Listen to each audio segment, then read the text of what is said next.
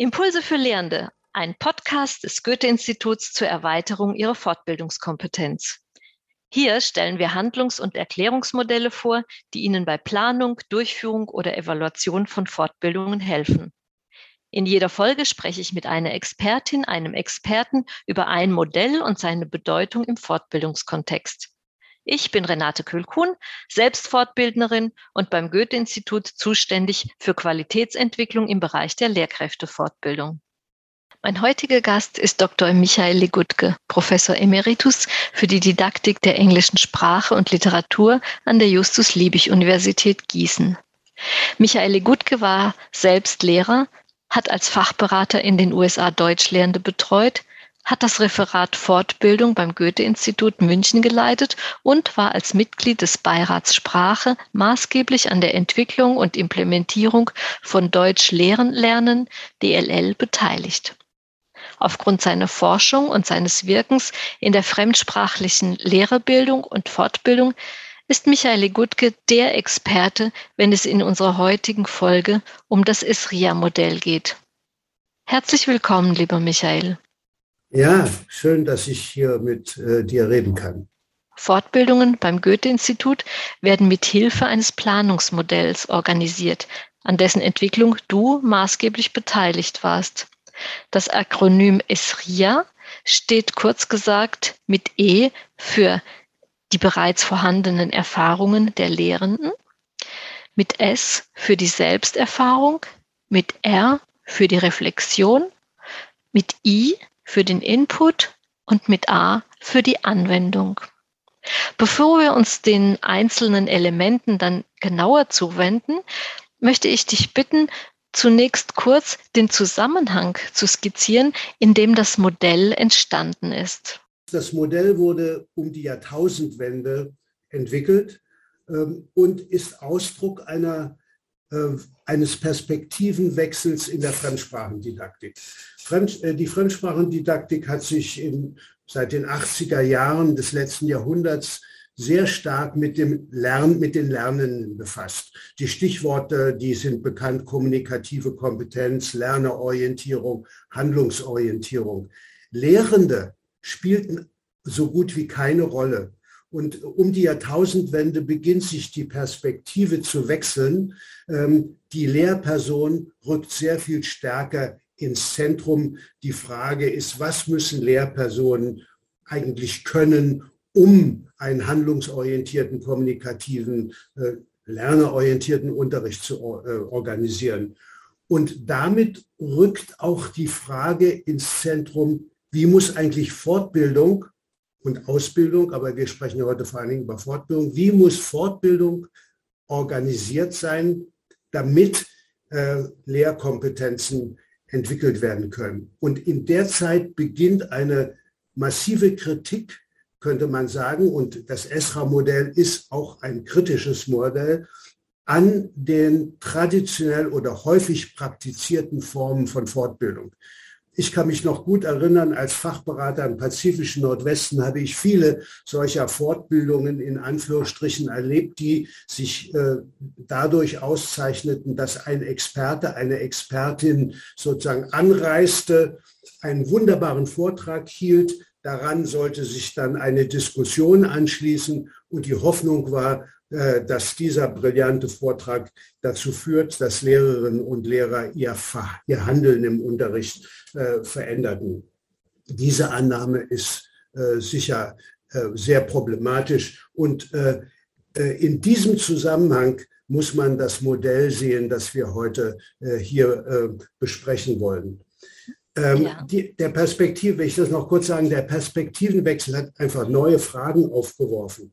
Was denken Lehrerinnen und Lehrer? Wie sehen sie ihren eigenen Unterricht? Wie lernen Lehrerinnen und Lehrer? Und das hat Folgen für die Fortbildung. Mhm. Und die ist dann auch eben äh, anders aufgebaut als Vortrag und Anwendung, nämlich es beginnt mit dem E, mit der Erfahrung. Ne? Mhm. Ja, genau. Und äh, wichtig ist, dass wir vielleicht noch festhalten, es handelt sich hier um Präsenzseminare. Das müssen wir okay. uns vorstellen. Mhm. Seminare, die einen halben Tag dauern, einen ganzen Tag dauern, manchmal nur anderthalb Stunden. Aber das ist sehr wichtig, dass das Modell sich zunächst auf Präsenzseminare bezieht. Ja, es beginnt mit E und äh, mit E ist Erfahrung gemeint und zwar in einem doppelten Sinne. Es ist einmal die Erfahrung, die Lehrerinnen und Lehrer mit aus ihrem Unterricht mitbringen. Sie sind ja keine äh, weißen Blätter, auf die nichts geschrieben ist, sondern sie haben ein enormes Erfahrungspotenzial. Und Erfahrung zweitens heißt, was kann im Seminar an Lehren und Lernen erfahren werden. Und ich würde gerne äh, die Erläuterung dieser einzelnen Bausteine von ähm, äh, diesem Modell an einem Beispiel noch verdeutlichen.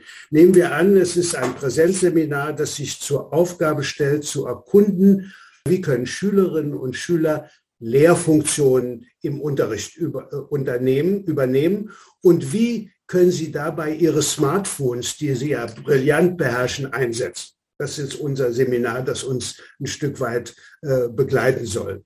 Ähm, und hier wäre Erfahrung erst einmal, dass man mit, dass die Lehrerinnen und Lehrer sich darüber austauschen, welche Erfahrung sie denn zu diesem Phänomen Schülerinnen und Schüler können Lehrfunktionen übernehmen. Manche werden vielleicht sagen, das geht überhaupt nicht. Andere werden sagen, oh, das habe ich schon erprobt, äh, das war sehr erfolgreich. Und Erfahrung würde jetzt äh, sozusagen weiterhin möglich, indem ein Lernprozess im Unterricht, äh, in der Fortbildung, im Präsenzseminar angestoßen würde.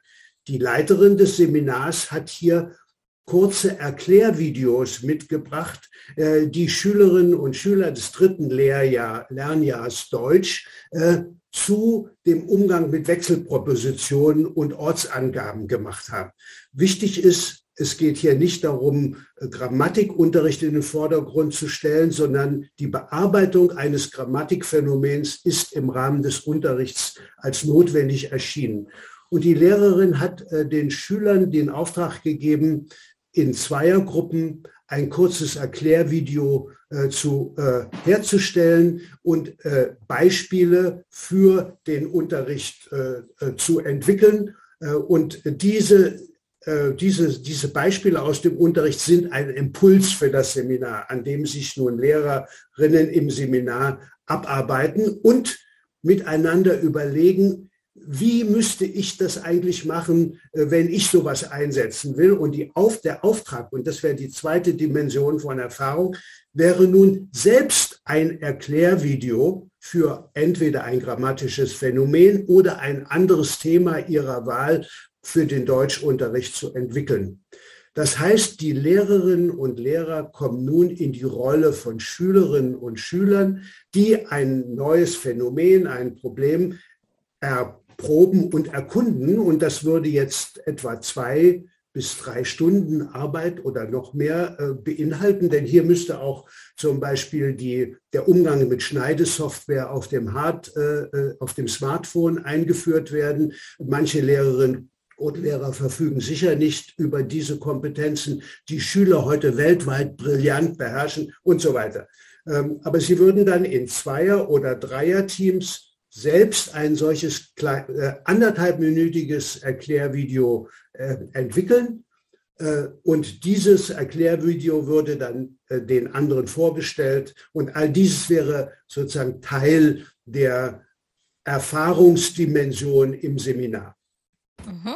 Und damit äh, ist es, also mit der Selbsterfahrung ist dieses S im Akronym schon. Genau, es ist also, ne? genau, es ist die Erfahrung mhm. und die Simulation. Also wir simulieren etwas, wobei es spannend ist, dass die Lehrerinnen und Lehrer ja nicht Schüler sind im, im strengen Sinne. Man kann also nicht den Schulunterricht sozusagen direkt ins Seminar ja. übertragen. Die Simulation ist immer eine analoge Simulation. Lehrerinnen und Lehrer erproben etwas natürlich aus ihrer Lehrerperspektive. Sie spielen aber für eine kurze Zeit die Rolle von Schülern, interagieren miteinander und erproben und tun etwas, was ihre Schüler auch tun sollten, vielleicht, wenn sie sich zu einer Anwendung äh, entschließen. Genau, sie spielen nicht, sondern sie handeln tatsächlich auch echt. Ne? Ja, genau. Genau. Ja. ja. Gut, und dann kommt das auch sehr wichtige R ins Spiel. Genau. Also hier, ja, das ist in der Tat, ohne R ist die Simulation und die Erfahrung äh, wenig funktional äh, in der Fortbildung. Und äh, mit dem R, das steht für Reflexion ähm, und hat verschied wiederum verschiedene Dimensionen. Man könnte das am besten in Fragen fassen. Die erste Frage würde lauten, was haben wir eigentlich genau gemacht? Wie sind wir vorgegangen? Was war schwer? Was war leicht? Äh, und ähm, dann äh, kommt aber auch die Frage, haben wir dabei etwas gelernt? Äh, brauchen wir noch mehr? Ähm, und schließlich kommt die Frage auch auf, ähm, würde ich dieses Verfahren mit meinen Schülerinnen und Schülern in meinem Unterricht einsetzen wollen, warum und warum nicht. Und äh, das ist jetzt auch der Punkt, äh, wo ähm, ein wesentlicher weiterer Aspekt des Modells zum Tragen kommt, nämlich was man mit I bezeichnet. Äh, und wir nennen das Input, ein schlechtes deutsches Wort, aber na gut. Ähm, also die Vermittlung von Theorie und theoretischen Aspekten. Hier wäre nämlich jetzt auch die Möglichkeit gegeben, dass die Leiterin, der Leiter bestimmte Konstrukte der Fachdidaktik stärker fokussiert und ähm, mit theoretischen, theoretische Zusammenhänge deutlich macht. Also hier wäre zum Beispiel interessant an unserem Beispiel äh, die Übernahme von Lehrfunktionen durch Schüler. Das Konstrukt wäre hier Lernen durch Lehren. Es gibt hier eine ganz interessante entwickelte Theorie, die sagt, dass wenn Schülerinnen und Schüler Lehrfunktionen übernehmen, ähm, finden ganz äh, stark verankerte, lassen sich ganz stark verankerte Lernprozesse feststellen. Sie verfügen sehr viel besser über Inhalte, äh, die sie anderen beigebracht haben, als wenn sie nur in der lernenden Rolle wären. Also so ein Theorie und Input würde hier eine Rolle spielen. Genau. Und dieses I auch in der Tat, also äh, Information, Input, theoretisches Hintergrundwissen unbedingt mit zu integrieren. Ne? E, egal so, wie genau. man das macht, ob das jetzt als Vortrag oder selbst erarbeitet ja, oder egal wie das absolut. daherkommt. Ja. Genau, das, wäre, das wird dann auch handwerklerisch äh, oder äh, äh, verliert eigentlich an seiner sozusagen Qualität, wenn genau diese theoretischen Aspekte nicht dazukommen. Ja. Genau, genau. Kommen wir bitte noch zum letzten Punkt, dem A. Ja, A, Anwendung ist jetzt wieder doppelt äh, zu ja. sehen. Einmal äh, wird es im Seminar selber darum gehen, Anwendungsdimensionen zu überlegen und Szenarien für Anwendung zu entwickeln. Anwendung bedeutet zunächst Anwendungsdimensionen im Seminar ähm, zu erarbeiten. Anwendung heißt dann aber auch zweitens und das können wir nicht mehr kontrollieren, das liegt dann jenseits des Seminars, das erprobte, entwickelte, in Szenarien gefasste im Unterricht selber auszuprobieren. Und hier kommen wir an eine, an eine sehr große Herausforderung der Fortbildung, nämlich der, was oft mit dem Begriff der Nachhaltigkeit belegt wird. Wo, die Frage ist, wozu führt eigentlich das Seminar und welche praktischen Folgen hat es wirklich? Und äh, da hat sich in der letzten Zeit äh, die Fortbildungsdidaktik sehr interessant weiterentwickelt. Äh, also äh, zum Beispiel das Projekt des Goethe-Instituts ähm, mit Deutsch lehren lernen ist ja ein Versuch über die Praxiserkundungsprojekte und das sich wieder treffen nach einem Seminar, äh, einen, äh, genau diesen Aspekt der Kontinuität und Nachhaltigkeit in den Griff zu nehmen. Aber in, das Sera-Modell endet erstmal mit der Anwendung und mit der Hoffnung, kann man sagen, dass die Lehrerinnen und Lehrer etwas äh, dazu tun. Es gibt wissenschaftliche Untersuchungen zum Sera-Modell von Birnbaum und anderen zum Beispiel, die gezeigt haben, die, die genau diese Frage der Nachhaltigkeit untersucht haben und die gezeigt haben, dass ein solches Verfahren Lehrkräfte in einem hohen Maße dazu motiviert, sich unter einer neuen Perspektive auf ihren eigenen Unterricht zu beziehen. Mhm. Und dieser sollte, denke ich, in unseren Fortbildungen unbedingt eine Rolle spielen. Das heißt, wir haben ja durch Blended Learning die Möglichkeit, uns nochmal nach einer bestimmten Anwendungsphase in, in der eigenen Praxis nochmal zu treffen und da auszutauschen, sich genau. gegenseitig Feedback zu geben. Das ist, ja das, ist, das ist richtig. Ähm, aber hier kommen wir natürlich nur an die Perspektiven der Lehrenden, ja. wie sie sich selber darstellen. Ob, sie, ob das dann auch der Wirklichkeit entspricht, ist nochmal äh, eine andere Frage. Aber genau. das ist auch sehr schwer zu untersuchen, das ist ganz richtig. Aber ja. die Chance, die Chance besteht auf jeden Fall, mit so einem erfahrungsorientierten Ansatz tatsächlich auch eine veränderte Praxis äh, zu ermöglichen zumindest. Genau. Ja, und weil du jetzt schon äh, wiederholt Sera gesagt hast, es gibt mehrere Möglichkeiten, äh, denke ich, diese Abkürzung zu benutzen oder die Abfolge dieser Phasen äh, zu genau. bringen. Ne? Also alle Mo Modelle haben das Problem, dass sie dogmatisiert werden können. Und das ja. ist schrecklich. Dann versteinern sie. Das ist ein Denkanstoß, eine Möglichkeit, aber die, die Phasen können auch verändert werden. Also man hätte sich auch an, um in unserem Beispiel zu bleiben, hätte die äh, Leiterin des Seminars ein spannendes Impulsreferat halten können, in dem schon die theoretischen Bezüge dargestellt werden, konkrete Beispiele genannt werden. Und daraus hätte sich dann also den, das I sozusagen schon ein Stück weit vorziehen und daraus hätte sich dann ein Austausch entwickeln können ich glaube, dass äh, wichtig ist, dass alle Bausteine enthalten sind. Mhm. Äh, und äh, das Entscheidende ist dabei der, was ich nenne, der doppelte Unterrichtsbezug.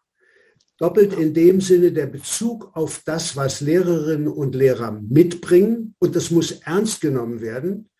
Und das, was Lehrerinnen und Lehrer möglicherweise mit dem machen können äh, in ihrem eigenen Unterricht, wenn das Seminar vorbei ist. Und äh, hier gibt, hier ist eine, hiermit verbindet sich eine große Herausforderung an die Leitenden.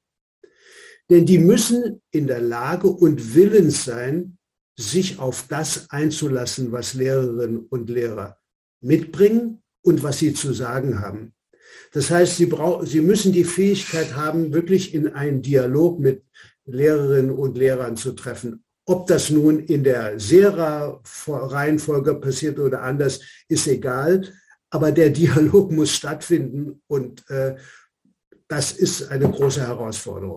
Ja, lieber Michael, es gibt wirklich unglaublich viel äh, zu sagen zu diesem Thema. Leider reicht uns die Zeit nicht und ich muss mich jetzt leider von diesem Thema und dem Gespräch mit dir verabschieden. Ich danke dir sehr herzlich, dass du dabei warst und uns einiges über die Entstehung des Modells und die äh, Möglichkeit der Nutzung heute dargestellt hast. Danke. Ja, herzlichen Dank und äh, das äh, Thema ist nach wie vor wichtig, denn es kommt auf die Lehrerin und den Lehrer an. Auch Ihnen, liebe Hörerinnen und Hörer, herzlichen Dank, dass Sie dabei waren. Checken Sie doch bei Ihrer nächsten Fortbildungsplanung, ob alle Elemente von Esria, die wir gerade erwähnt haben, dabei sind. Also wird die Erfahrung der Teilnehmenden mit einbezogen, haben sie genügend Raum für Selbsterfahrung? Wird an mehreren Stellen reflektiert? Wie sieht es mit dem Input oder der Information, dem theoretischen Hintergrund aus? Und wie kommen Sie aus der Anwendungsphase im Seminar in die Anwendung in der eigenen Praxis? Sie hörten eine Folge der Impulse für Lehrende. Abonnieren Sie unseren Podcast, wenn Ihnen die Folge gefallen hat. Überall, wo es Podcasts gibt. Die visuelle Darstellung dieses Modells sowie weiterführende Informationen zum heutigen Thema und zu unserem Podcast finden Sie auf der Webseite goethe.de slash podcast-impulse. Dort gibt es auch die Möglichkeit, Kommentare und Anregungen zu hinterlegen. Wir freuen uns darauf.